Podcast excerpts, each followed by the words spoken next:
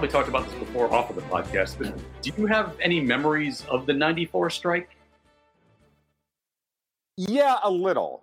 Um, I, I, I mean, I, I was very into baseball that year. It was uh, one of the best years, you know, like it, it really, it was a historically awesome year. Um, but the main thing I remember is being like, thinking the Cubs were, I think, not as bad as they had been. Oh, they right? were awful. They, they were, they, were awful? Okay, maybe I'm all right. So maybe that, now that's no. that, that's an obvious shirt right there. Not as bad as we have been. right. that should uh, be the team slogan, honestly. Right. So maybe that's it because I don't remember being terribly heartbroken. I, I don't remember being like destroyed when the season closed off. I remember being pissed off about it. And I remember arguing with my grandfather that it was the owner's fault when he was uh, more both sidesing it with the players. Mm-hmm. Um, so at least, at least my, you know, uh, labor versus ownership politics were good when I was twelve. But um, sophisticated for an eighth grader at that point. Yeah, but um, yeah, not not a lot besides all the all the fun stat chases. I just remember, you know, there was a lot of fun stat chases that year that oh, yeah. I remember being into. Yeah, yeah. uh, and Adam, you said that I remember this is before you were really a baseball fan, right? '94. Yeah, I was. I was completely disconnected from it. Um, I was seven, and my entire life revolved around the Chicago Bulls. So, uh, also kind of a disappointing year for the Bulls, but in some ways a impressive right. non non Jordan year where they made it a game away from the finals. Um, but yeah, I I had no my knowledge of the '94 strike is all like in years later like reading about it. Yeah, because uh, I, I, have a few distinct memories of, of, the strike and, and that particular moment. That was, I think, my sophomore year in high school. And as, as you mentioned, coming off of the first Bulls three peats, like every kid my age was first and foremost obsessed with the Bulls and the NBA. And I was, it, it felt like at that age, like I was, you know, the only 15 year old baseball fan left essentially. yeah. Like I, I, was the I am legend of MLB fans, just just wandering an empty empty ballpark. yes. Uh, and so it, it felt like not only is it you know apparently painfully obvious to a high school kid at the time that baseball is losing the popularity battle with basketball and with football and with all the cooler sports and now baseball has shot itself in the dick by cutting off a season and, and, and canceling a world series and I remember like the day, the night Bud Selig went out and just uh, made it official that there was no World Series, and just feeling like so bad about that that I felt I have to do something. And so I, at 15 years old, decided, okay, I'll, I'm going to put in Field of Dreams in my VCR. And by the end, I, I was sobbing like a housewife at the end of Bridges of Madison County. I mean, this is it's great because I feel like this version of you can uh, really it takes I think it takes the nature side and nature versus nurture because it's like you were always fully Ken. That is like that, that was that is just such an entirely you sequence of events and feelings and actions. Uh, be happening that long ago. That's great. Yeah. Uh, I, I, I, like to think that in, in terms of that, even though there's probably some nature that programmed my DNA that way, that I have evolved beyond Kevin Costner movies at this point, at least taking the next emotional step. But uh, but I, I like I like to imagine that every time you you hold up the Field of Dreams DVD or whatever you watch it on, in your head you hear somebody whispering, "If you watch it, you will cry." yeah, I, I, think now I've I've moved beyond uh, Field of Dreams to now uh, Love Simon is the movie that makes me cry. So yeah, I've, okay. I've gone from adult baseball movies to yeah, high school twelve year old gay movies. So you know that's. But I, th- I think moving to anything but a baseball movie is actually that is yeah. like maturity. I think yeah. you know. I, I, might finally be reaching my gay puberty at 41 years old, so that, that's a step in the right direction. That's exciting. Yeah. Uh, puberty too. oh God. And and that reminds me that anytime and, and you I think Adam, you met, noticed this on previous podcasts that anytime someone tells a joke or mentions something that ends in the word two, my go-to reference is electric boogaloo. and uh, that's no more. That's done. I know. Yeah. Turns out that's like a that's like a white power thing now, isn't Yeah. it? Yes. God damn Yes. it. yeah. The the alt right has decided that Boogaloo is code word for the Second Civil War, uh, because it's a sequel name or something. But yeah, so Yeah. my my go to favorite obscure stupid '80s reference is now the most racist thing you can possibly say. Yep. So uh, and you know. if that's the worst thing that happens of this particular moment, honestly, then yeah, I guess I'll sacrifice it. But uh, Well, Well, you know how, how the the thing about like you give a you know infinite monkeys, infinite typewriters or whatever, and the one of them's going to write Shakespeare. like you know, I'm butchering I'm butchering the phrase, but it's like as we go on in 2020, it's just like oh, everything's going to be racist. like every, just, like eventually, with enough time, America will make everything racist. We got a fucking breakdance movie to represent Civil War two. You got to do some serious heavy lifting to get there, but fuck it, I believe in us, and we, you know, we did it. It's it is uh, the dumbest and yet the most dangerous timeline for for Yeah. all that. Uh, but the reason why I wanted to start the podcast by asking that is when we had when I pitched this to you guys last week, the idea was that we'd be reliving, you know, the '90s because it would be the Sammy Sosa documentary that ESPN aired on Sunday. And uh, then it turns out, after what Rob Manfred had to say on Monday, we, we're reliving the '90s because we might not have a season. So yeah, uh, Yeah, Well, throwing much much like we relived the '90s in the Sosa documentary with loads of B-roll from current times, we will also relive the '90s strike with B-roll from the current times. Yeah. yeah, Honestly, if we're going to relive the 90s, shouldn't we ha- be having like Michael Ian Black making sardonic comments in between everything we say about baseball? Ah, shit. That would be. I, it would be nice for me to get another job uh, to, to do, do stuff like that. Get on another. I love this show. Yeah. Uh, yeah. I mean, I. Uh, yeah. I, I, I guess it's uh, it, it it is very annoying to see, and we I mean we see it in like bigger, more serious historical ways too. But just to be repeating shit that we should know is bad, you know, like everyone should know is is bad. Like you shouldn't not do a season um, the fact that we're hearing, you know, six to eight or possibly more owners just flat out don't want a baseball season. Uh, I was saying on on Twitter this, but like you, if you're a baseball owner who flat doesn't want a season to happen, you should have to go on record saying that, uh, explaining why, and you should be forced to sell your team.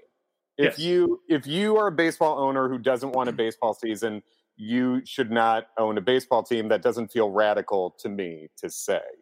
Yeah. No, and Uh, it's it's to me it's almost like you know how when you fill out like customs forms at the airport, the first question is like, "Are you a terrorist?" And you're like, "Who the fuck is saying yes, I'm a terrorist?" Like I feel like Right. if you want to be the commissioner of baseball, the first question on whatever you fill out should be, "Do you like baseball?" And if the Mhm. answer is no, then you just don't get to have that job. Yeah. Do you want baseball to happen all, all, all of the years? you should want to bet. Batting under a thousand on baseball happening is a fail. Like it Yeah. is. It is not a D minus. That's a fail. Go to baseball hell forever. Like uh, it's. uh, yeah, it's it's maddening to the point of there's so much to say about it. It feels like there's nothing to say. And by Go the way, to baseball Baseball baseball Hell. hell. forever is just Marlins Park, I assume. Or I yeah. was about to make that exact same joke. ah, I love you, Ken. There- there is nothing more that Rob Manfred deserves more than a lifetime in Miami. In Miami, Hey, Uh, I, I absolutely. stuttered my punchline. So yeah, Ah, I'm I didn't look it up, I'll give I you the stole credit it from you. Yeah. Uh, let me do the quick show open and we'll jump right back into this here. This is the Three Strikes You're Out podcast, the Outsports Baseball podcast, part of the Outsports Podcast Network, episode number 31, the Fergie Jenkins slash Greg Maddux episode of Three Strikes You're Out. Because if the Cubs can retire on both, they can both be represented on this particular one. My name is Ken Schultz. I am contributing writer to Outsports, Baseball Prospectus, and Cubs Den. Also, stand up comedian, which at this point is pretty much like saying, I am a baseball player, because it's about as relevant as that. Uh, the other two voices you are hearing, and you should be very familiar if you listen to this podcast for any length of time, because they define friends of the pod. Kevin McCaffrey, Adam Mamawala, co host of the Away Games podcast, joining me for, uh, let's say, the 20th time on uh, Sure. of my 30 episodes. Why not? You are the Sure. John Goodman, Tom Hanks of my particular podcast here.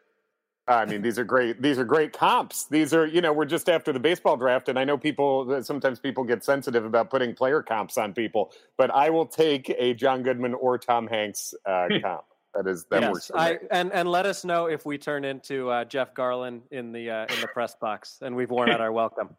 I, Yes. I, I think you'll know if, if you become Jeff Garlin if you feel the need to add or to end everything you say by going Seattle Sutton. Ha ha ha ha. God, it is. Uh, yeah, it's ama- it's amazing that on a show where he just plays a loud asshole, it's like that is the most refined version of him humanly possible. Like he's the only he's the only person on Curb Your Enthusiasm that is more tolerable on Curb Your Enthusiasm than he is in real life. Uh, anyway, great stuff. Good Cubs fan. Yeah, So, oh, yeah, yeah. And uh, if you ever want to have any of us on the show, we take it in a heartbeat. But sure. yeah, the only way to make Jeff Garlin tolerable is to put him next to Larry David. I think. Yeah. yes.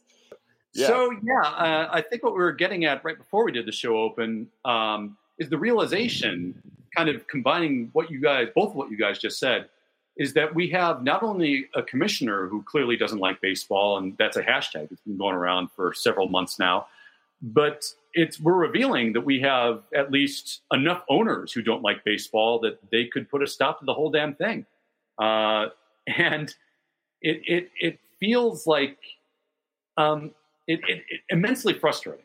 Uh, obviously, obviously, it, it does. Um, but more to the point, uh, and this is kind of something that I've been slowly realizing over the past couple weeks, pretty much ever since they started floating the idea of coming back from the pandemic, and the owners immediately took that as an excuse to go back in the agreement that they reached in March with the players. Um, as, as a baseball fan, I have really, for a long time, wanted to see the sport really obviously push and market its stars and do what it can to get itself back up. Just, just cut into the NFL's lead in terms of uh, Mhm. dominating the sporting scene in this country.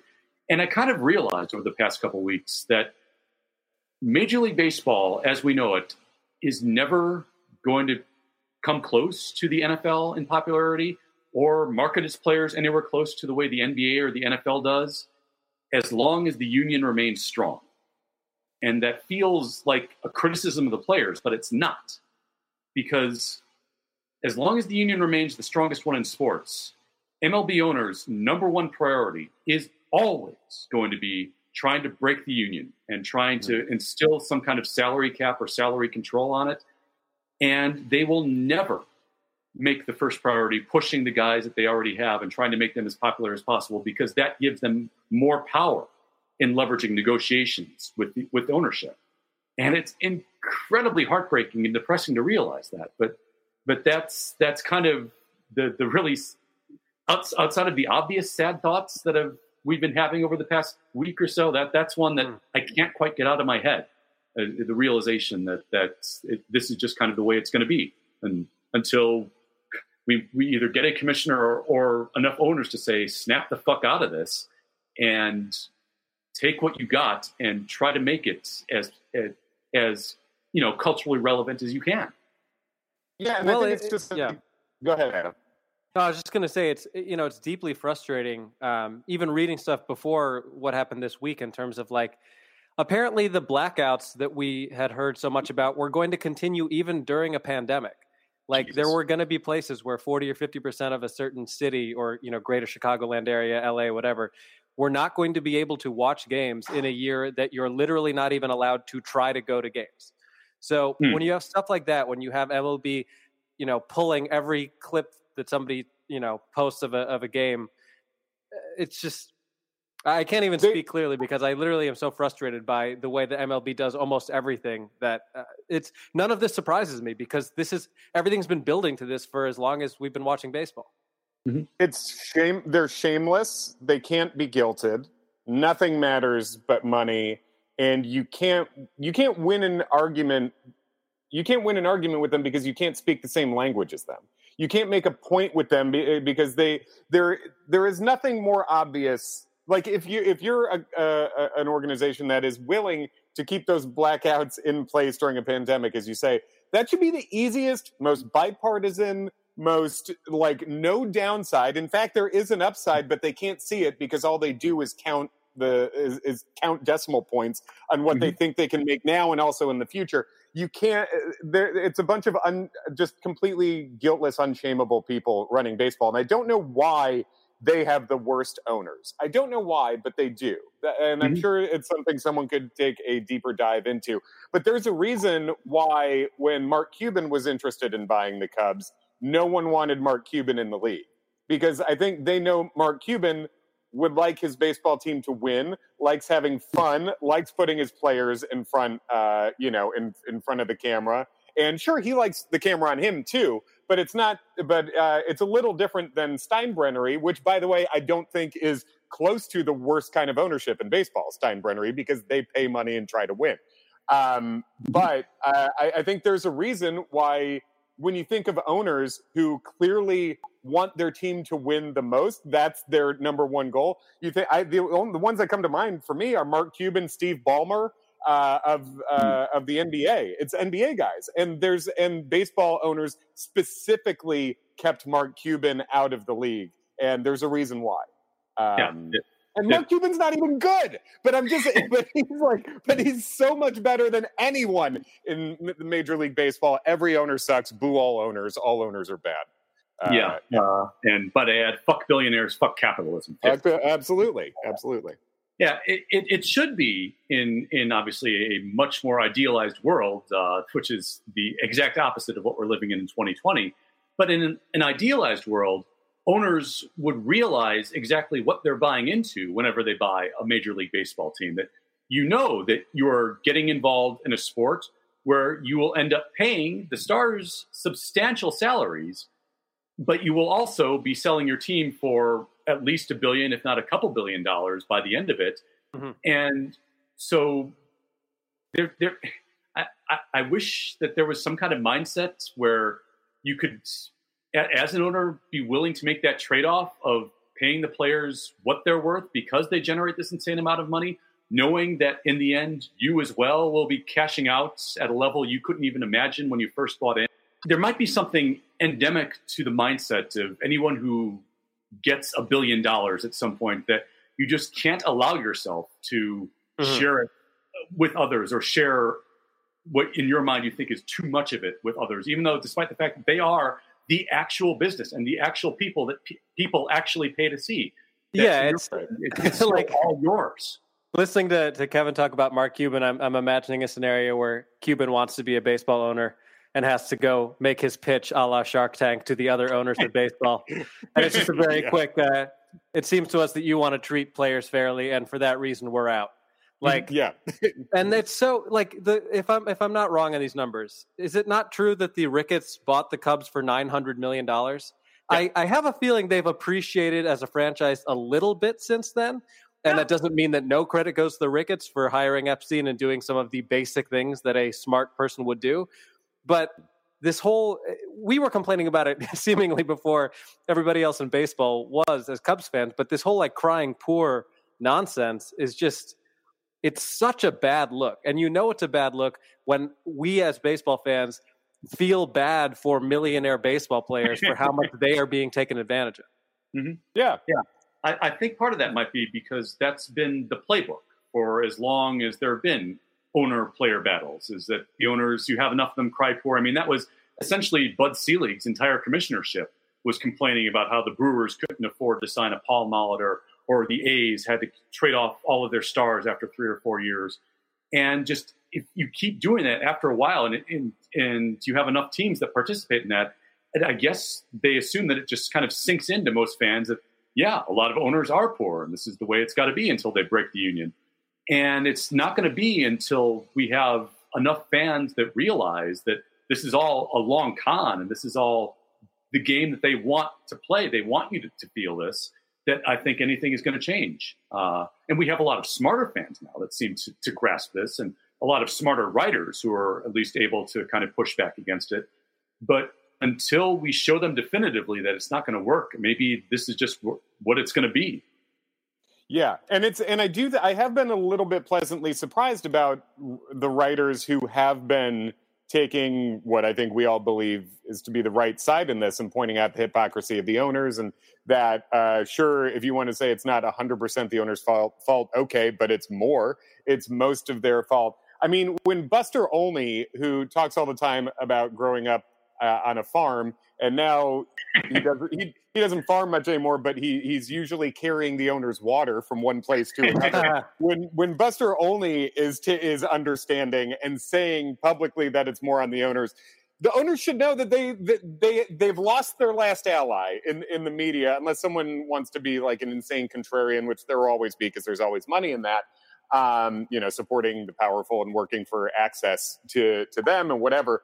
But uh, yeah, it's it. I think part of the problem too is just that it's it's boring to talk about money like this. That's not yeah. why anyone watches sports, and it's too much number crunching and in, in the non-fun statistical way to see how much of this is on the owners and how insane and inhumane uh, that uh, they're being. You know, for for what is an extremely small percentage of the money that, yeah, that and, they will make. And I've seen a lot of players tweeting uh, something to the effect of like I'm embarrassed to be any part of this. Like for mm-hmm. all of this to be playing out the way that it's playing out with the backdrop of a global pandemic where people a lot of people don't have rent money and food money, not to mention extreme civil unrest and this is what people are unable to figure out apparently. It's yeah. a really really bad look for a league that's already clearly 3rd mm-hmm.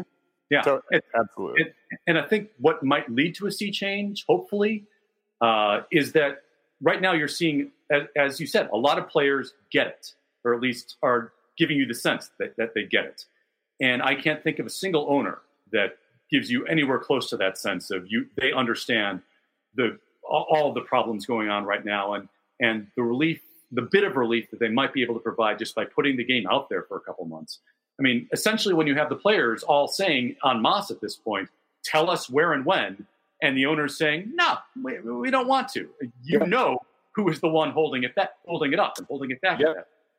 But it's, um, it's, yeah.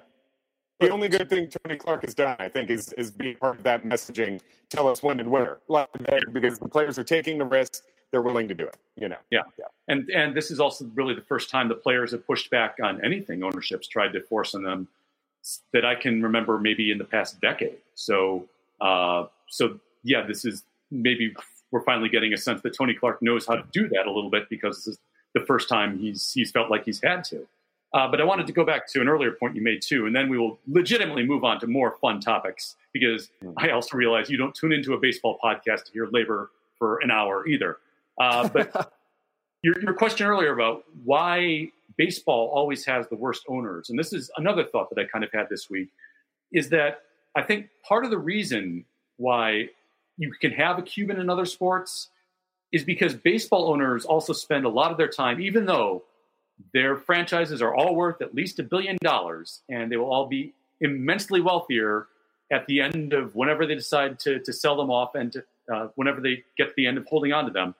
I think all baseball owners still look at what the NFL, the NBA, and the NHL have in terms of salary caps and hard caps and, and cost control in all their players, and, and often, especially in the NFL's case, non guaranteed contracts. Yeah.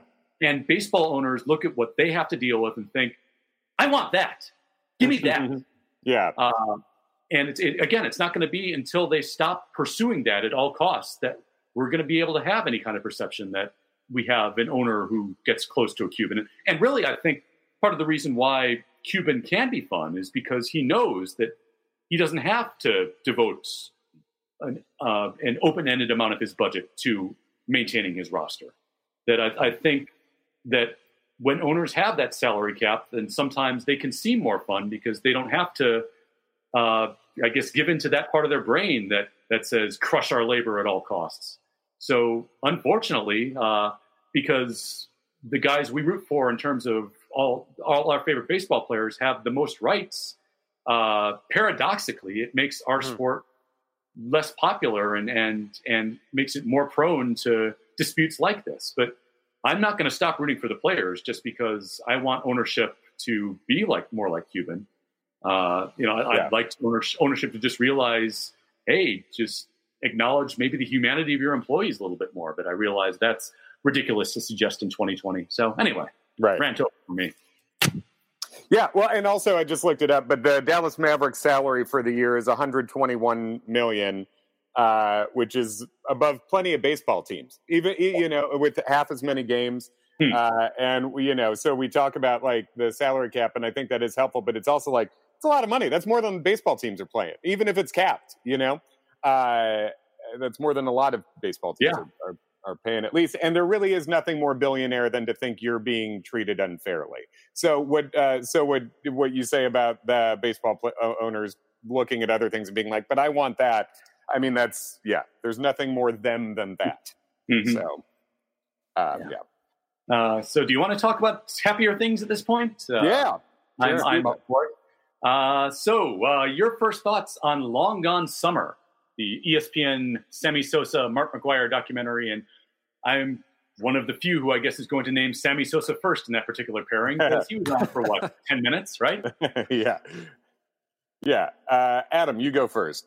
Um, I wa- so I watched it last night. I didn't. Uh, I didn't get a chance to watch it live on Sunday, and that also means that I kind of got to see all of the reviews or, or negative reviews on Twitter. Um, I enjoyed it. I didn't. You know, I didn't think it was bad. It was I guess my main criticism would be that it didn't really give me a lot of information that I didn't already know. And uh, one one thing that a lot of people were pointing out on Twitter, it really did take me out of it the sheer amount of footage and like photography from the past couple of years that they used. Especially because, like for Wrigley, it's just that it's been updated, and if you're a fan, you know that that's not Wrigley in 1998 but the Cardinals were not even in the same stadium. So the fact that they kept doing that, mm-hmm. like there was a there was a shot where they literally clearly cut to a game from last year where like one fan just weirdly had a McGwire jersey on. And I was like, there's no reason that you couldn't have access. like it was it was a little well, frustrating, but put a um, fucking Snapchat filter on the thing and make it look old at least. Even the like the difference between like the high def and the clarity totally. of it's just it was like honestly in terms of that sort of production, it was mm-hmm. like, ooh, this this was a pretty good college kid documentary. Like right. this is, I mean, this will get you uh, a B plus A minus in TCOM in TCOM 434 at Ball State. Like it's there's problems with it, but you know, pretty good try, college student. It's just that it was. It's amazing that there was such basic stuff like that that was done wrong. It didn't take me at like I think also I watched it afterwards, so I, I knew that was coming uh, a little bit. So it took me out a bit less, maybe. But yeah, I thought that was goofy. I, I will say though, in all of the weird editing, I don't know if you guys caught this, but there was a, a moment where during a transition, seemingly very much on purpose, they cut to like something that said Ferguson, and then they oh, yeah. showed a, a rainbow flag and a Black Lives Matter sign. And there wasn't really any context for it, but I kind of liked that they just threw that in as a. Did you notice that, Kevin? Yes. Oh, that, they, they wanted to find the one Black Lives Matter sign in all of St. Louis. So yeah, yeah, did. Yeah, that was that was notable. Um, no, I missed that. I think one thing I did do with this was um, I I, en- I enjoyed it. It was a fun thing to have on. I would say. Uh, I think I enjoyed it more than the uh, than the verdict of online. Uh, but uh, I found myself also like looking at other things. So I don't think I, I don't think I visually I wasn't yeah. visually compelled for the full two hours. You know what I mean? Like I was mm-hmm. listening to it, and then also uh, then I went to do something online for a minute. So I was I was in and out. It was more background than like the Last Dance, for instance. I was mm-hmm. compelled to watch it and only watch it.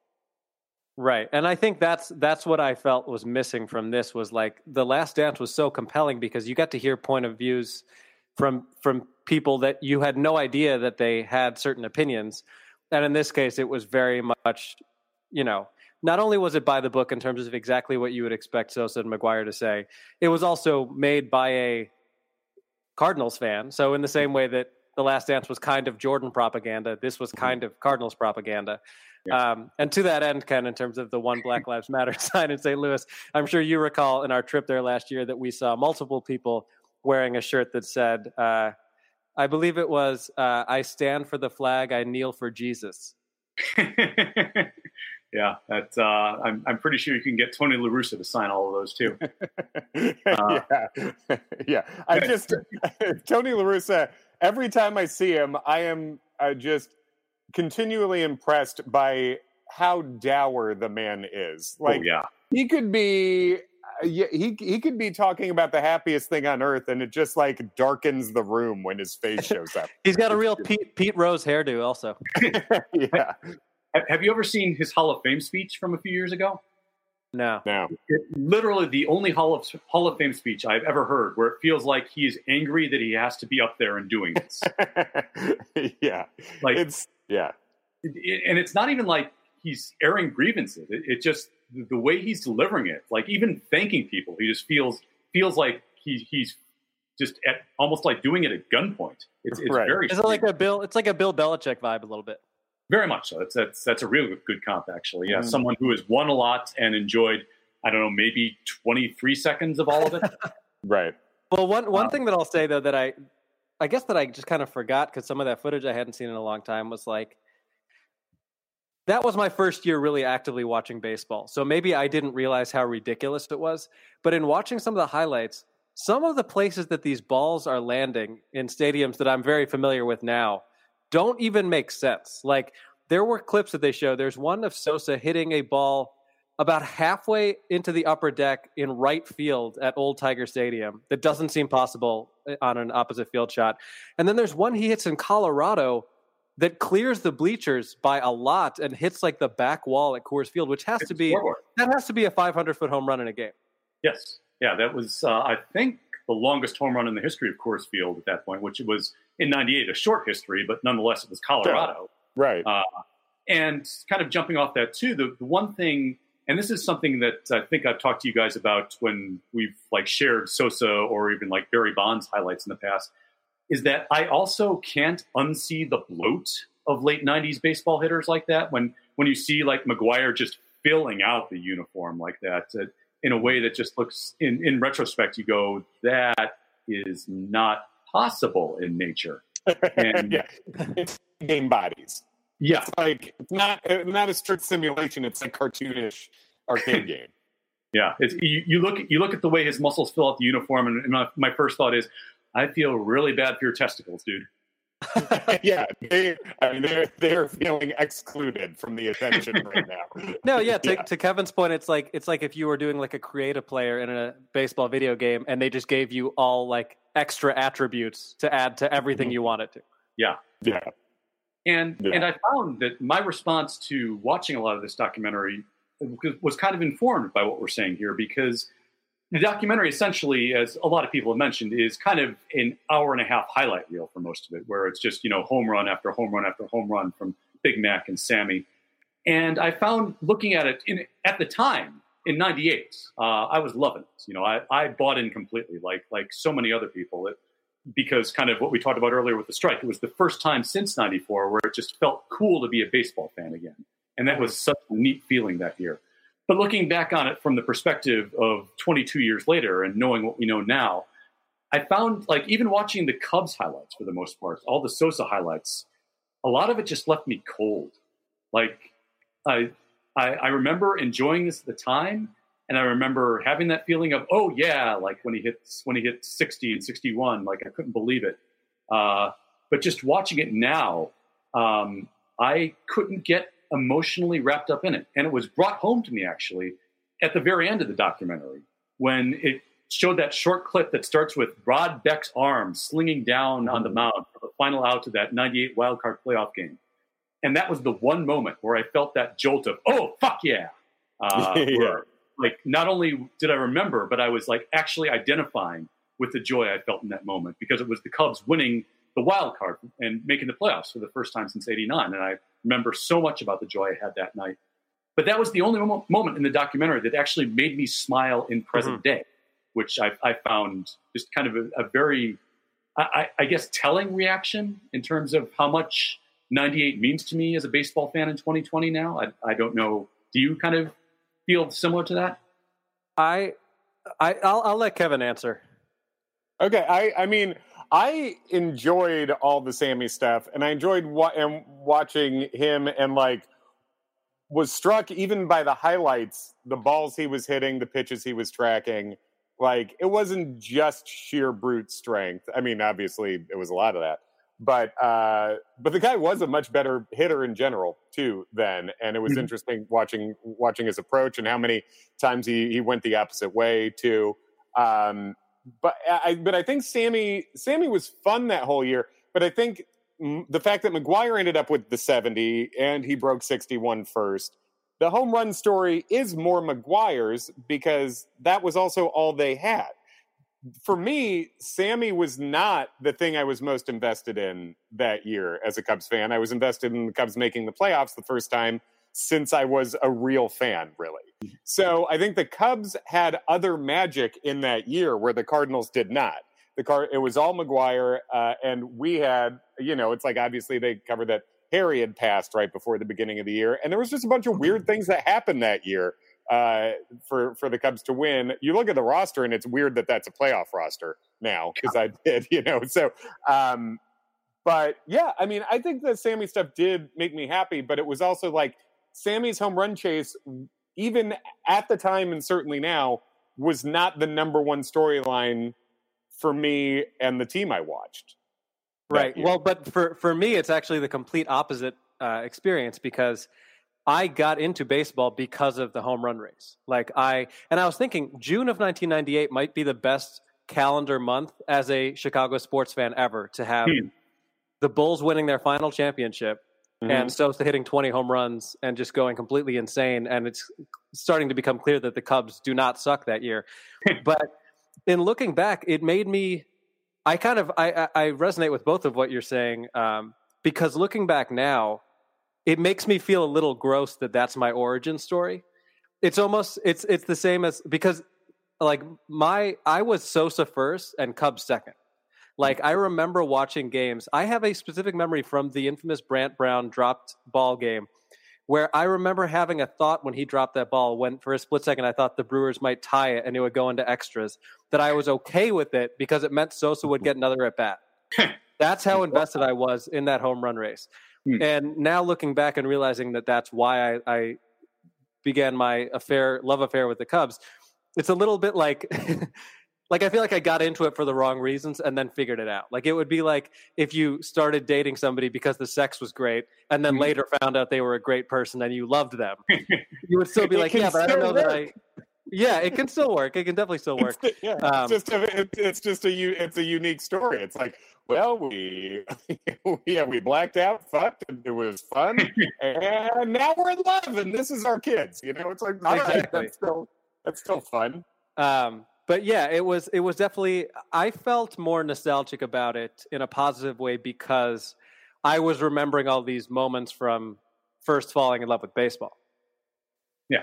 And and to right. be clear, and and I, I feel bad, honestly. I don't want to make you feel gross for feeling nostalgic for that moment or feeling that that was what got you into baseball because I mean it got you into baseball and that above all else as we talked about for the first half hour should be the object of being in baseball, regardless. Mm-hmm. Uh, and and, and I, I feel like I want to like try to walk a fine line with my feelings about it because I'm I'm discussing my honest feelings in terms of this. I, I just do not have that emotional connection to it, but I don't want to make feel people who do have that emotional connection feel badly about it because uh, it, it's baseball. It, it should be fun, regardless of what we find out about later, what was really going on. I, I think that if I were your age, I would probably have much the same reaction if that was my first real baseball memories. It just so happens that uh, because of my age, that I, I, was, you know, I'd already established my my, mm-hmm. my, baseball already had its hooks in me, and and I was a Sandberg guy, I was a Dawson guy, I was a Dunston guy because those were the guys from how, uh, when I was seven years old. Uh, as as you were in '98. Well, I, yeah, and I think I think for me it was like um, I fell in love really fast.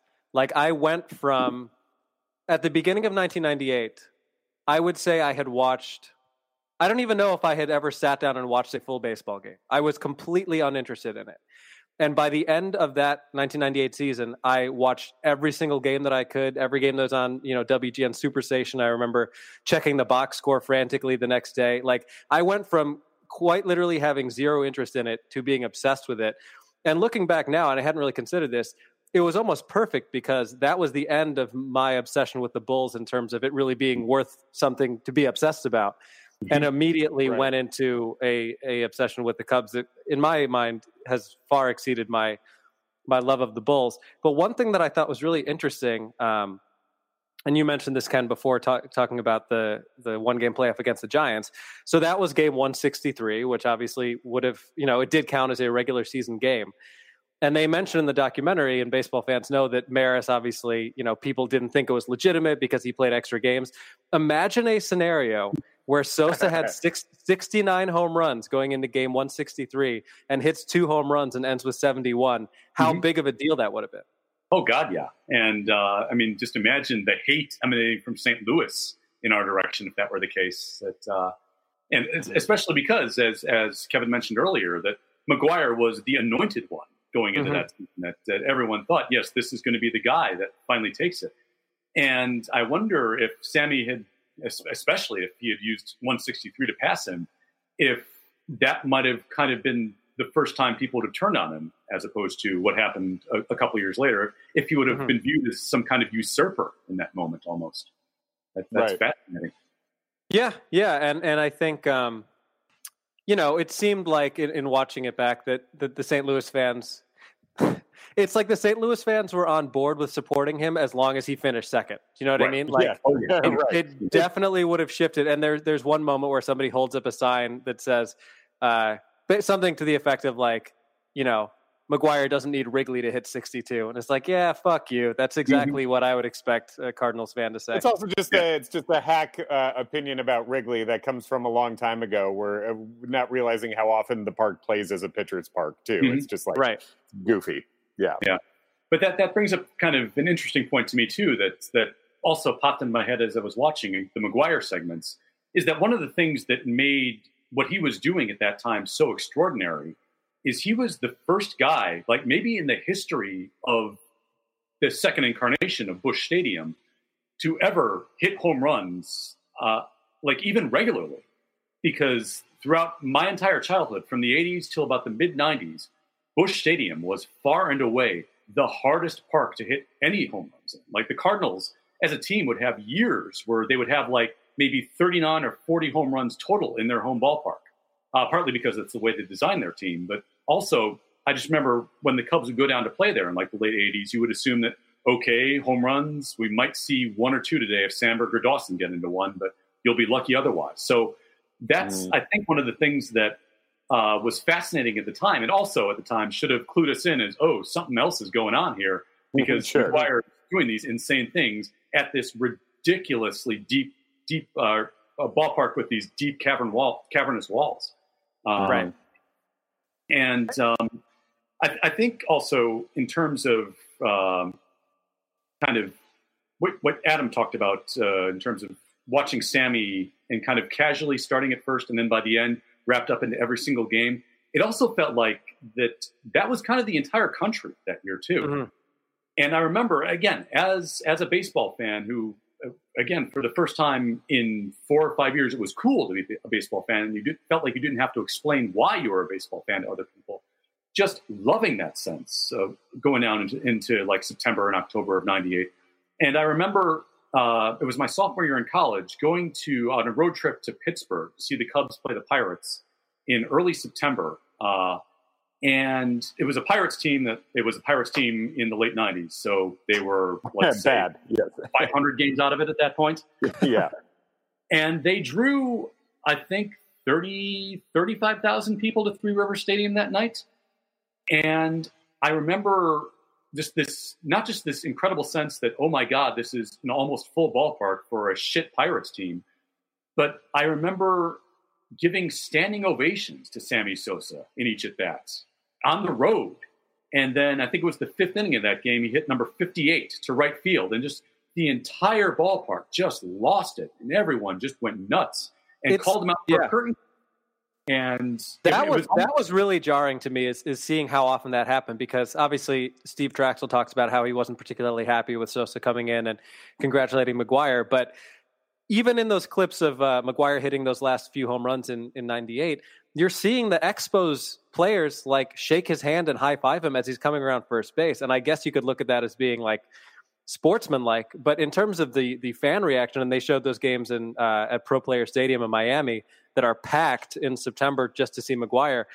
Um, the idea of taking a curtain call on the road, the only thing I can even think of that's comparable is like when Jordan first came back with the Bulls, and you have crowds that feel like it's a home game for the Bulls because mm-hmm. that's how invested people are to see this one person.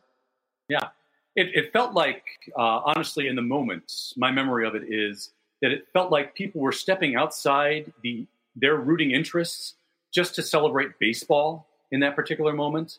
And yeah. again, it felt so good to be a part of that in, in that time, just just just to enjoy baseball again. Uh, it, it, was almost like an, a, an unburdening as a baseball fan. And it, it's really a shame that, that we look back at it now, and, and I look back at it so coldly. But uh, but yeah, I mean, when you when you were living it, uh, it was it was a celebration of the game, and and uh, yeah, you don't obviously don't get a chance to see it that often. Yeah, the I mean, I think the Jordan comparison is great there because like it's hard to think about anyone in any sport that would go around and basically sell out every town they went to, and uh, and that year, and that, that's exactly what they were that year, and it is super weird to see all the other team congratulating on the field stuff. It's awkward, but I but it's like I one thing I, I got from this watching it was like I feel like Mark McGwire's a pretty nice guy.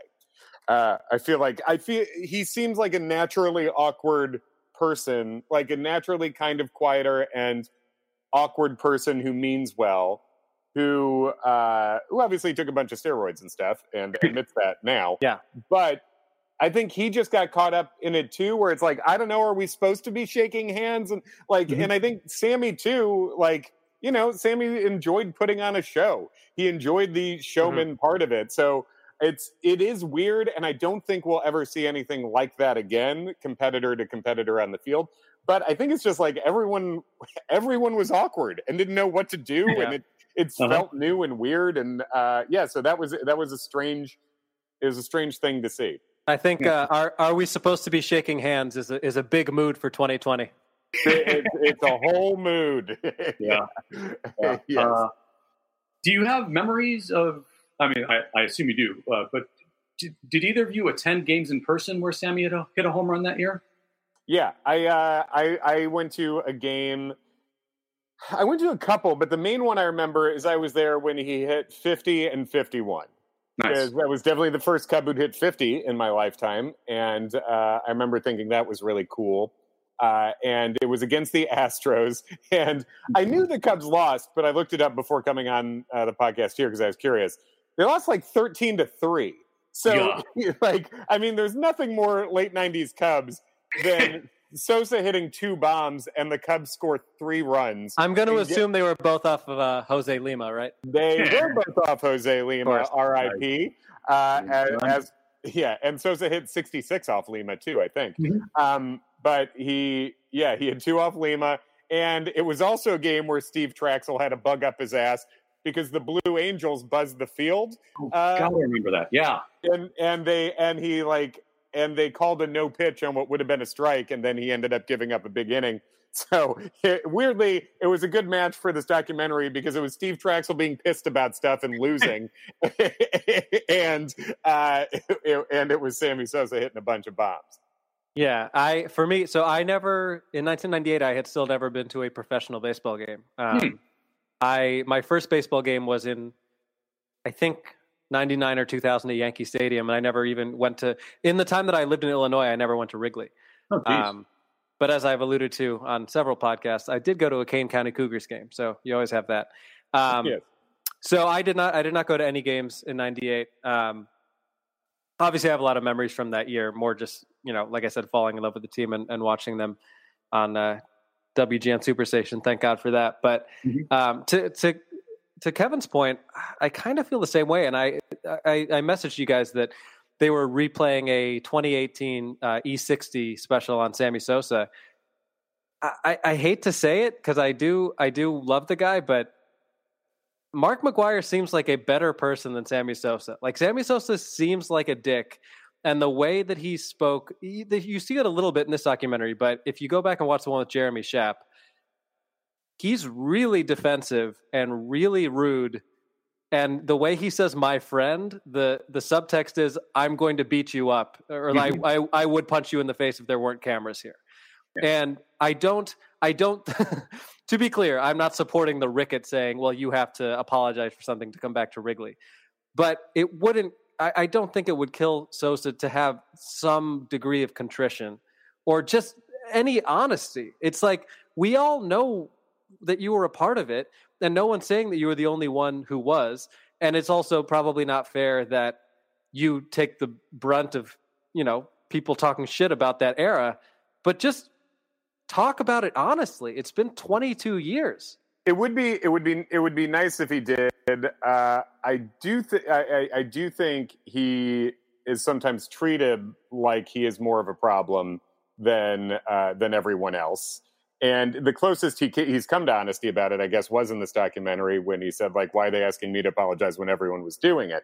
That's the closest he's come to admitting it. It would be nice if he admitted it. I think Sammy Sosa is fully crazy. I know that's not a uh, PC thing to say. I think he's fucking nuts. Uh, I think that I think he's more nuts than he is a dick. You know, he's gone. He is weird. There's like a weird. Yeah, there's something odd about him. Oh, well, yeah. he's he's gone physically Michael Jackson. Like you know, obviously, like skin wise, he has the eyeliner stuff going on that's strange. Which, and I'm not like commenting on style choices. It, it's a very specific kind of nuts that you know mm-hmm. that it seems like Michael Jackson went. And then the paintings of him and his family behind him is just straight. I think he's eccentric at least. I think more than he is an asshole. Um, and I, I think part of that there's you know we don't have enough time on the podcast to go into why all that is but the guy mm-hmm. literally came from being dirt poor to being one of the most famous people on earth and that can't not fuck with your brain too yeah. and mcgwire didn't have a McGwire was a comfortable kid growing up and you know uh, and i think had an easier time of it and has been treated more kindly than sammy sosa too um, so yeah i think it would be nice it would be nice just for him too. I think if he could be a little more honest about it.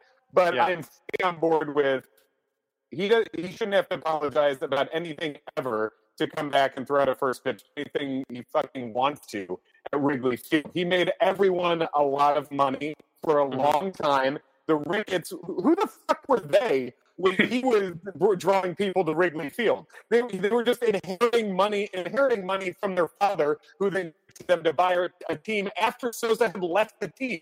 And they act like they have some sort of moral ground where it's like, uh, Sosa apologize to who? Who the fuck are you? You're a fan with money, and that that Bob after he was no longer affiliated with the team. Uh, so I am fully on board. Like that makes me want him to never apologize and to come back because they demand it like that. I find it disgusting.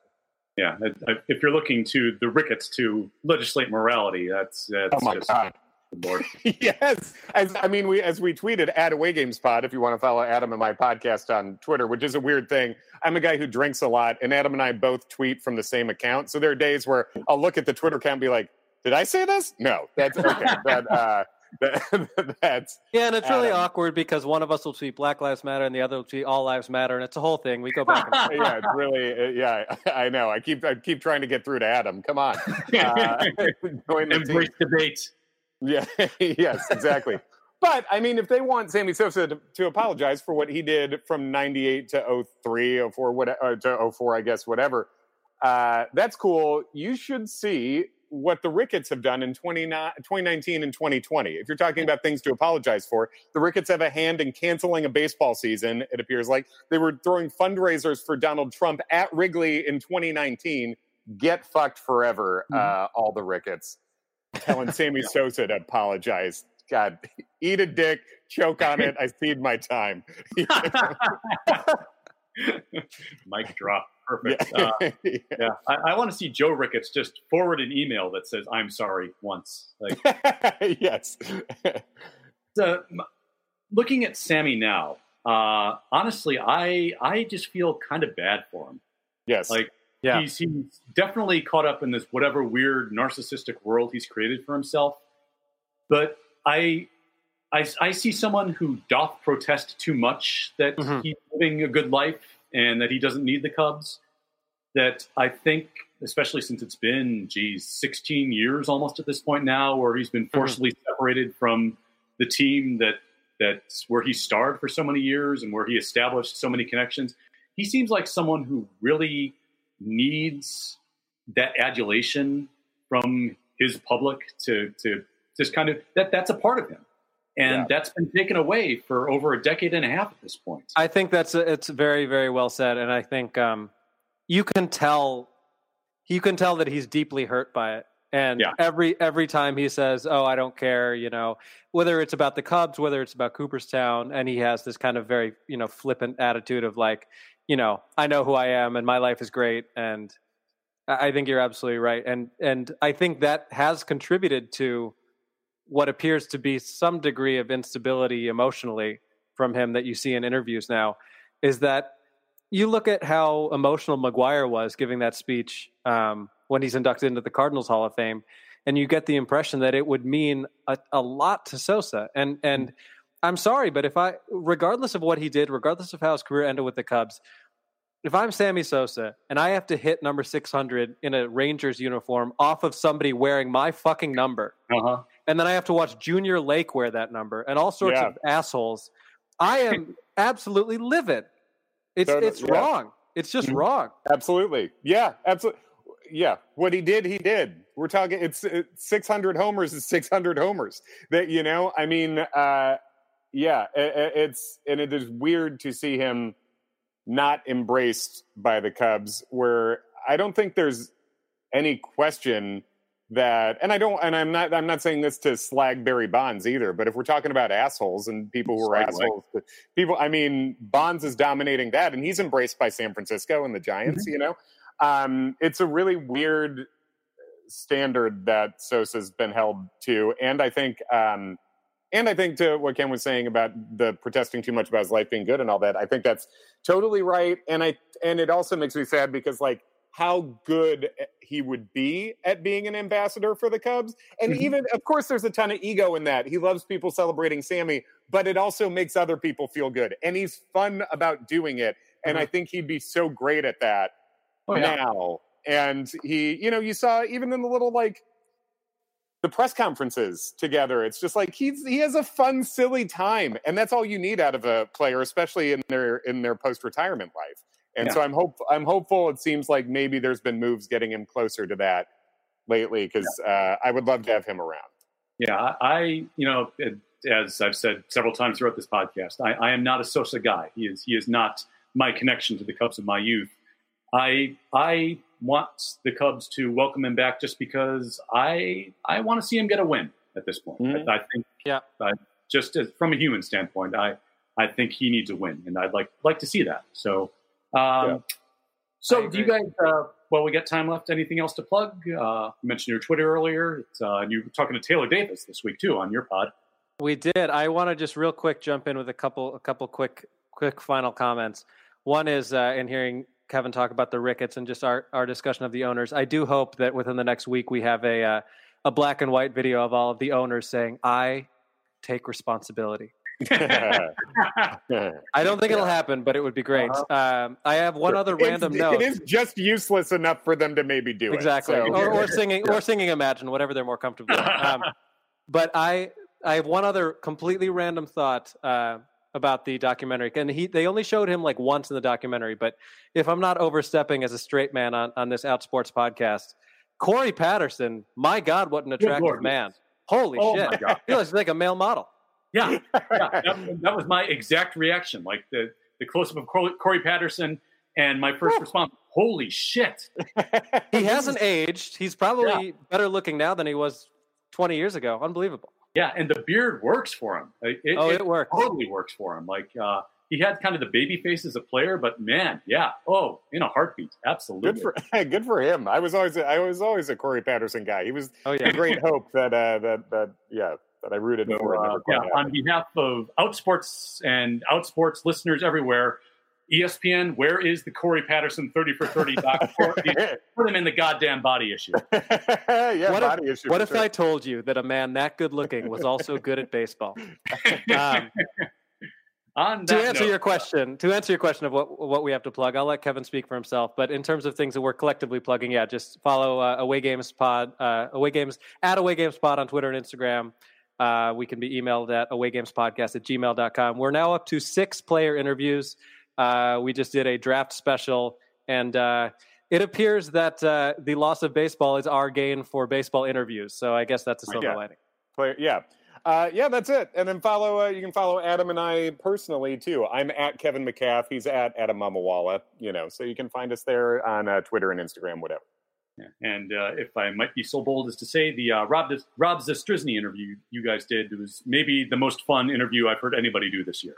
Thanks, man. Thank yeah, you. It Rob was was, great. so great. Go follow Rob too. Find him. Yeah. yeah. Yes, he is a delight. Oh, Uh, And, and now, and now his dog is modeling. So good for him. yeah. Yeah, and uh, as have you guys been a total delight yet again. Kevin and Adam, thanks for joining me. Thanks, Thank guys. you.